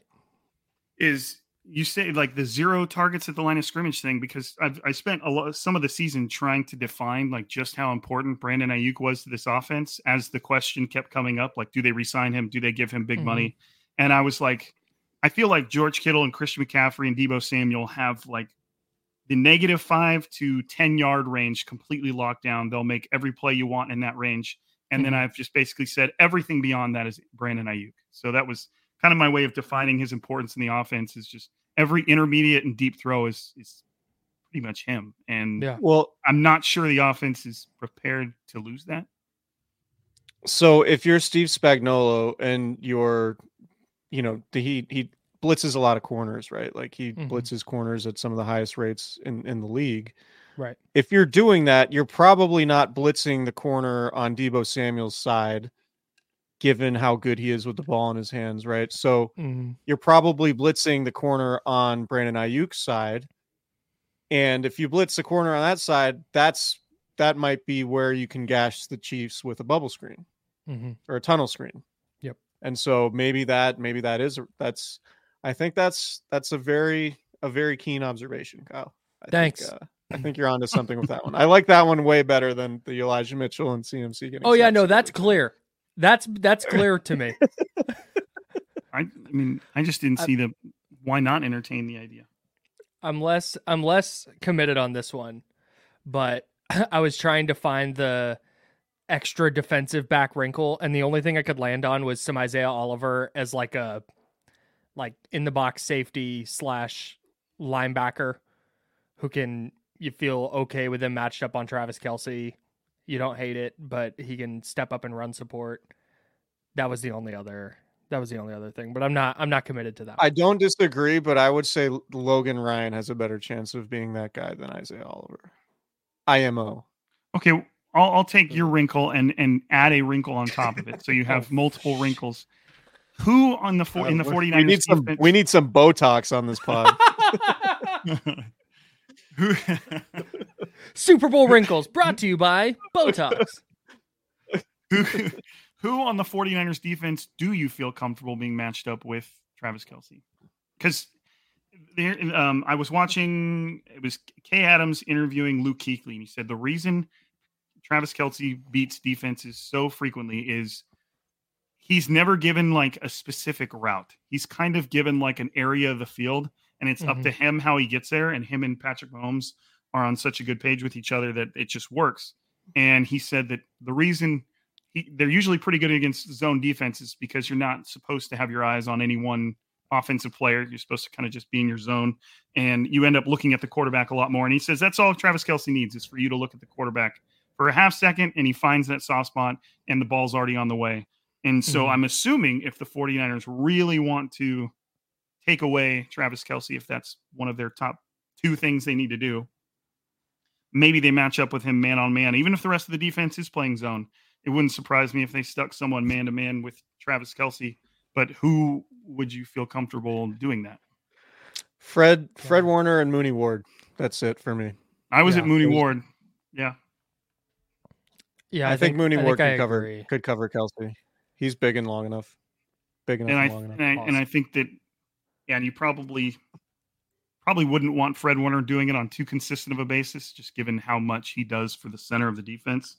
I'm Mhm. assuming you wouldn't want to just have him bump out and, and cover. I mean, Yeah. that might be what they do, and obviously it's it's never going to be any one thing. But uh, I we talked about me and KP talked about Deommodore Lenoir. He's small, but he's like about that action. We've seen him He's a like, dog. throw haymakers. He he's got that that animal in him. So I just I couldn't bring myself to say it. I couldn't. He's got that canine inside. right. um. So it's you know maybe that's the the question is, is if they truly want somebody matched up on on Kelce on every single play, which is what the Ravens obviously wanted to do. They just weren't counting on an, an insanely good throw from Kyle Hamilton. Had good coverage on that play, and the throw was just perfect. So Mhm. you know, I think the the Kelce thing is particularly worrisome because of how often the Niners play zone. right. Um, That's Steve so, Wilks gonna have to get away from that. probably, but also you know you're playing man like playing man against Patrick Mahomes is also begging the opportunity to have him scramble on you. So you kind of it's it's pick your poison, guys. You know what? It sure is. I choose no. I choose no poison. This uh this podcast is going on an hour and a half. Do we want to do some prize picks, get some predictions, and get out of here? Yeah, let's do it. All right. Check out prize picks, prizepicks.com slash candlestick promo code candlestick. Uh, Rob, do you also have a have a site and promo code? I do. Prizepicks.com slash gold. Gold. I already messed up. Gold, you know, as in, yeah, I mean, anyways. And the promo code is also gold. Okay, great. So, yeah. Pretty, That's for a first deposit matchup to one hundred dollars. Go to prizepicks.com slash candlestick, promo code candlestick for a first deposit match up to one hundred dollars. You can also do prizepicks.com slash gold, promo code gold for a first deposit done. matchup to one hundred dollars. Uh prize picks is the very best. It is daily fantasy sports made easy.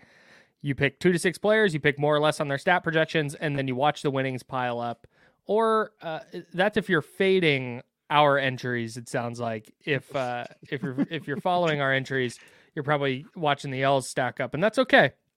the The goal is is fun, and that's what Prize Picks is for me. I tie in basketball stuff.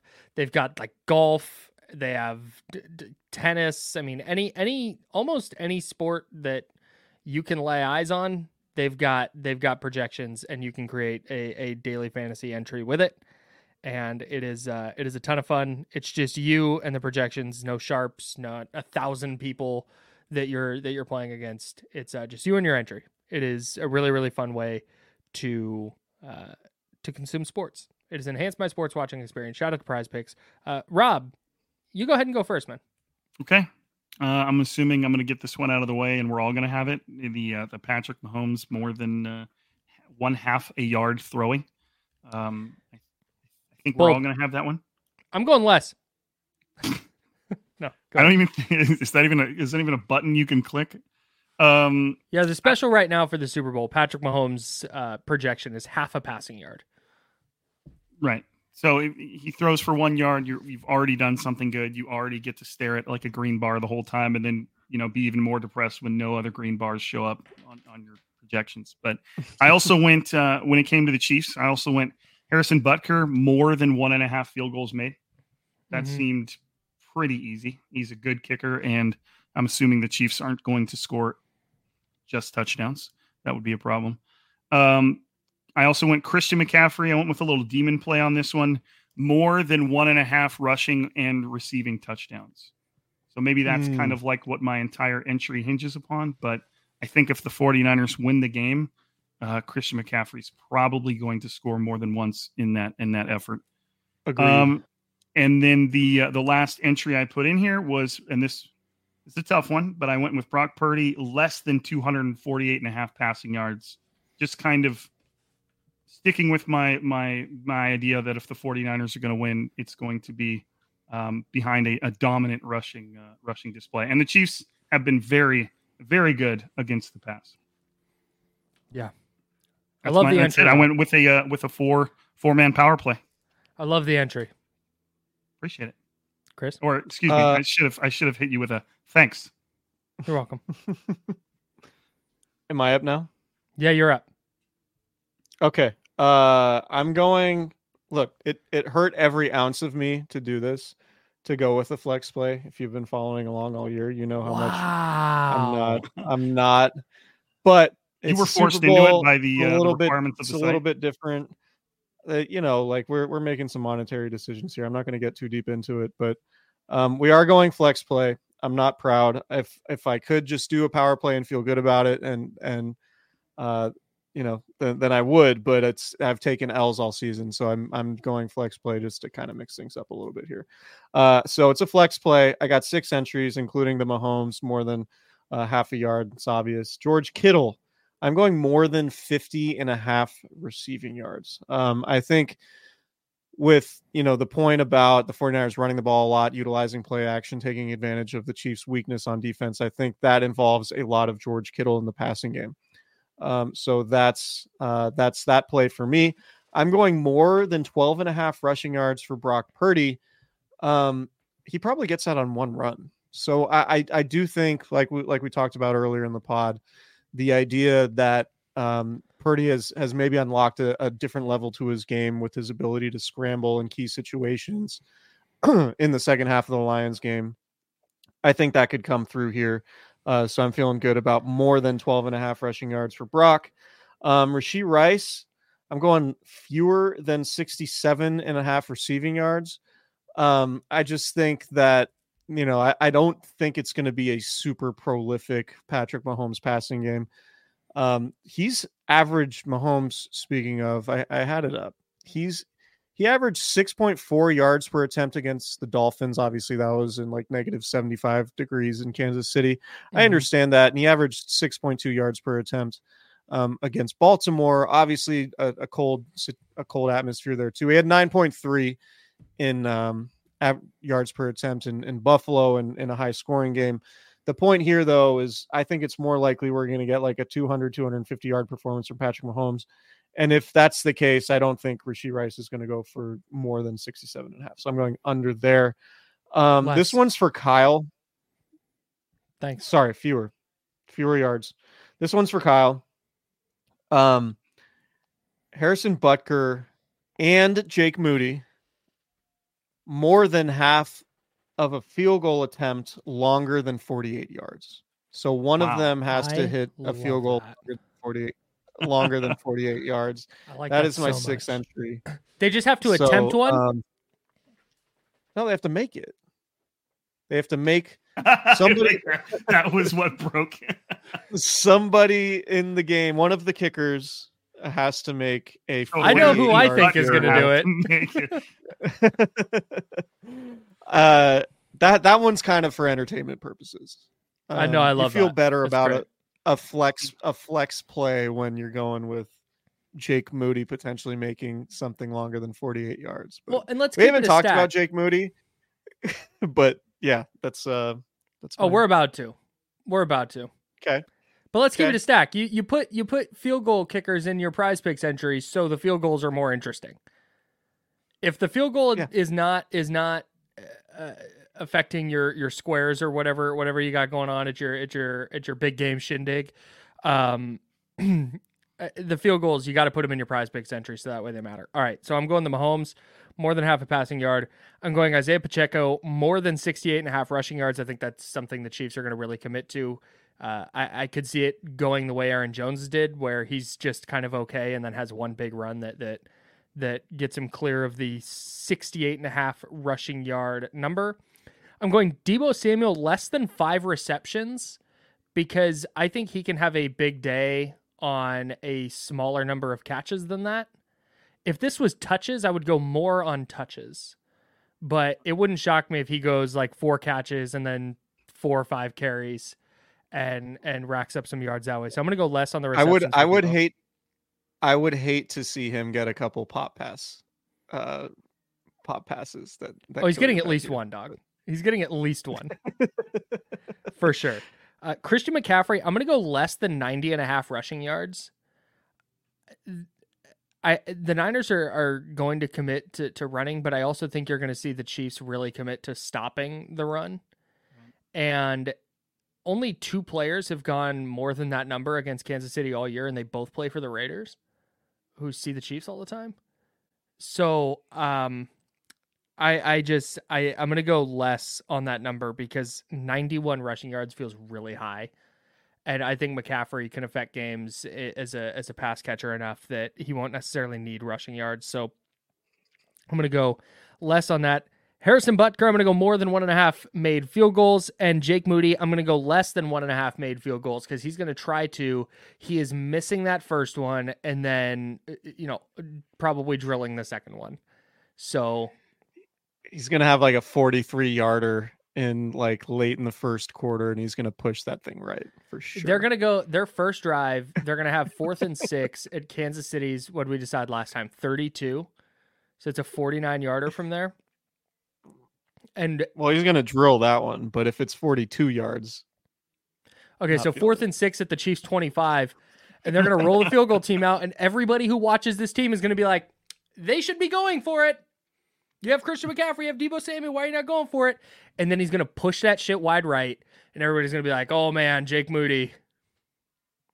And people who follow the 49ers are going to be like, yep, that's how it goes. And then he's going to step into a 52 yarder in the fourth quarter and drill it like he does it every day. Yeah, if anything, the 49ers just trying to get that shit out of the way so that he'll make all the rest of them.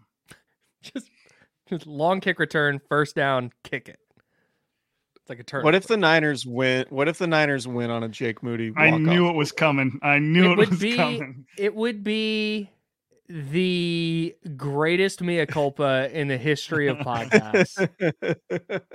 I would feel come like on if- here and dance in my wrongness. I feel like if that situation happened, the Chiefs defense would just stand there and watch him kick, being confident that it's not going through the uprights. They're like, no, but that that like it. Yeah, I don't know. He- He's been it, outside. It's uncanny. Misses first kick, nails the rest of the way. I I don't I don't get it. So uh, didn't you he know, make a 50 something yarder in the playoffs? Wasn't there? Yeah. Yeah. he- he- I don't I don't get it. But yeah, if his one made field goal is the game winner, then great. I'm pulling for the guy. It'd be so. It would be so funny. Like Jake Moody him. has like this this, you know, tough preseason. His first year in the league, misses a couple kicks, doesn't have a whole lot of confidence going in. Cost the 49ers a game in Cleveland, misses a couple kicks in the playoffs, nails a game-winning Super Bowl, and just goes on to have Adam Vinatieri's career. That would be that would be wild. Oh, that'd be walks ma- that'd off be the so funny. I would And he would to- walk off the field with zero emotion on his face. His facial expression would not change. He would just walk off the field. You know what sucks for me on that is I would have to eat so much shit on the 99th pick being a kicker because at that point, like if it went if you win a Super Bowl with that kicker, you've done it. Nothing else Right, matters at be- that point. He could get cut next summer and it wouldn't matter. It would be a great Right. pick. Right, he, right, yeah. It, it, it won you a Super Bowl ostensibly. So yeah, I would have to eat. I would have to eat a lot of uh, crow, as to not belabor the sh word, um, if if that happens. And I and I would, I would, I would be the first one to to Wouldn't be the tap only chest one. on me. I was wrong on it. So, all right, that's Prize Picks. Predictions. Oh, sorry. What? No, I wasn't. No, I, I, was I just no. spoke was over fine. you. No, you didn't. Um, y- I- that's I. I'm still look. I, this sucks. I've been taking the Chiefs all week. Um, and I the more we talk, One of us has to take the one of us has to take the Chiefs. So like don't feel terrible. I'll do it. All right, I'll lay on that feel- grenade. Okay. Let me say this. Okay. I'm sticking because I hate. I hate, dude. I, so we had this guy at 95.7 during Super Bowl, the Super Bowl lead up. He was on during the bye week and then on the next week, and he had two different predictions. And I get the Jermaine changes and stuff, but that just kind of annoyed me. Like, wait, what? So now you're just got all your bases covered. So what I'm going to do is I'm going to say this. My optimism about the 49ers winning has has grown dramatically over the last 24 or so hours. I, I'm I see way more paths now than I did. Partly because a lot of the stuff that you guys brought up today. But I don't want to be well, that's weird. I don't want to be a flip flopper. And I'm going to stick with my prediction. I've been riding Chiefs 30 to 23. That's kind of what I've been going with. So that's what I'm going to go with on the podcast. And if I'm wrong, like I said, I will be the first one to um to to bask in my in my wrongness. Rob, Okay. Well, I mean, I told I told KP the same thing. My my prediction through most of this was 31-21 Chiefs. But I mean, I guess this is the ultimate like either side of the fence thing, you know, like saying what I thought up until this point. But between last night's pod, this night's pod, just taking a closer look at the game and kind of like a lot, not allowing the the Lions that Lions game, at least that Lions first half, to scar me any more than it already did. uh, just from a from a football perspective, like it's seriously, I I'd never seen a defense play that bad. Like I just so it was it was pretty jarring, but they turned it around.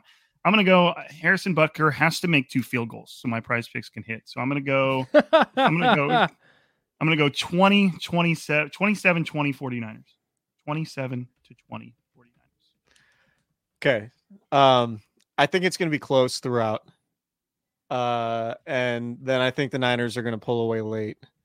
Um, I'm going to go 34 20, and it's going to look far more like, um, like they're going to be, you know, there's going to be a Deebo Samuel catch and run 60 yard touchdown. There's going to be like a Christian McCaffrey short yardage touchdown. And then, you know, I think, I think Christian McCaffrey is ultimately going to win MVP um because he scores Mm. two or three times and i just like for as much talk as as patrick mahomes and travis kelce are getting i think christian mccaffrey is the best player in the in the game um and i think you could make a, a case that deebo samuel could also potentially be that um Mhm. and i also think george kittle could get a touchdown i i, I just think that you know I my opinion, which I've made pretty clear on this pod, is that we're overvaluing the small sample size of what the playoffs have been to this point, and I think we're more likely to see both teams revert to a, a version of what they were in the regular season, which includes the Niners looking like a more dominant team than they were against Detroit and against Green Bay. Um, and I think it's going to be a heavy Christian McCaffrey game. And I think this is ultimately going to be a game where we realize, like, man, Christian McCaffrey is probably a Hall of Famer, and we should probably talk about him with a little bit more respect and realize that that trade for him last year was arguably the best midseason trade in NFL history. Um, Yeah. That's kind of my my opinion here. So I think it's going to be one of those games where it's like 24-20 going into the fourth quarter, and then the Niners kind of pull away late, and then it, the the score ends up being more lopsided than um, than the game actually was. I think it's going to be close. I think it's going to be entertaining, but ultimately, I just think this Niners offense is too good. That's that's like really all it comes down to. I think the Niners offense is too good. They have too many answers. Kyle Shanahan at some point in his career is going to paint his masterpiece, and I don't know if he's ever going to have a compl- like a full complement of players like this one because at some point the Niners are going to have to pay Brock Purdy and they're not going to have an elite tight end and two elite receivers and a Hall of Fame level running back and a Hall of Fame level left tackle. Like this is probably the most talented group the 49ers are ever going to have under Kyle Shanahan offensively. So I think this is the time to do it and I think it's going to look like, "Oh yeah, this is this is the mastermind painting his masterpiece Yeah. and we finally saw it and the 49ers are over the hump and it means a whole lot more to them given what they've gone through the last 5 years in comparison to the Chiefs who not saying they're fat and happy but just aren't going to have the same emotional edge after winning the Super Bowl last year. My I'm already annoyed at all the pregame prognostication, again, including myself, that has been like has been like, oh, the Chiefs are gonna win. They have Patrick Mahomes. And I'm already annoyed that if the 49ers win, those exact same people are going to be like, well, of course the Niners won. They were the best team all year. They had the best roster in football. How did we not see this? That's Well, in, that's in your kind, defense, of, though, kind of what I'm coming coming back right, to. right. did you guys see the culmination of Patrick Mahomes' playoff statistics? His, No. He's played in 17 playoff games now. So a regular Yeah, he's season- at like 40 fourth uh 4000 yards and like 27 touchdowns and three picks it would or something. be if they took just his postseason stats, it would be like an all-time quarterback season. All right. So 67 and a half completion percentage, 4,800 passing yards, 450 rushing yards, 39 passing touchdowns, five rushing touchdowns to only seven interceptions in the postseason against the good teams. So like I I understand at least oh I, my god. like that's like an all-time great season uh, just from postseason statistics. No, you're it, right. You know, it's You're not right. to say that I, I you know, the God, I feel great about my. Chiefs pick again. Thanks, Rob. No, exactly. So like you're not. There is a little bit of it's Patrick Mahomes, especially in the playoffs, because that shit right there is bonkers. Like that's Yeah. not normal. So Yeah. anyways. Absolutely. And and I don't disagree with any of that. And I would not disagree with anybody who went into the game being like, I'm picking Patrick Mahomes. Like that is Yeah. that is completely fine analysis. I just I I'm just going the other way. I just think that that you know, a lot of Yeah. times what we think should happen in Super Bowls does not. Yeah, no doubt. All right. Subscribe to Striking Gold wherever you get your podcast. Subscribe to Candlestick Chronicles wherever you get your podcasts. Uh, we would appreciate that greatly. Uh, we love Rob dearly. And um, Rob, I don't want to speak for you, but um, I uh, appreciate that there are different voices on the 49ers doing content here at BlueWire, different thoughts, different opinions. So make sure to check out both the pods. And uh, we'll be with you throughout the offseason, hanging out, talking ball. And uh, Rob, let's do these crossover episodes more often. I agree. I I, I didn't want to feel you know I, I you kind of end up feeling like a third wheel bumping into something that's already great. I only listen to maybe two or three podcasts, and your guys is one of them. So Oh, uh, man, you know, thanks. but um. Yeah, no, it's uh, any any excuse I can to get on here. I'll take it. all right. Kyle let's said it more different voices. Kyle said different voices. And I'm like, different voices, similar looks. Had some- I'll get some facial glasses. I'll get some Yeah, glasses. perfect. Perfect. Here we go. All right. Uh, thanks everybody for watching. Thanks everybody for listening. We will talk to you uh, after the game, the Super Bowl. I mean. Everybody enjoy. Drink and drive.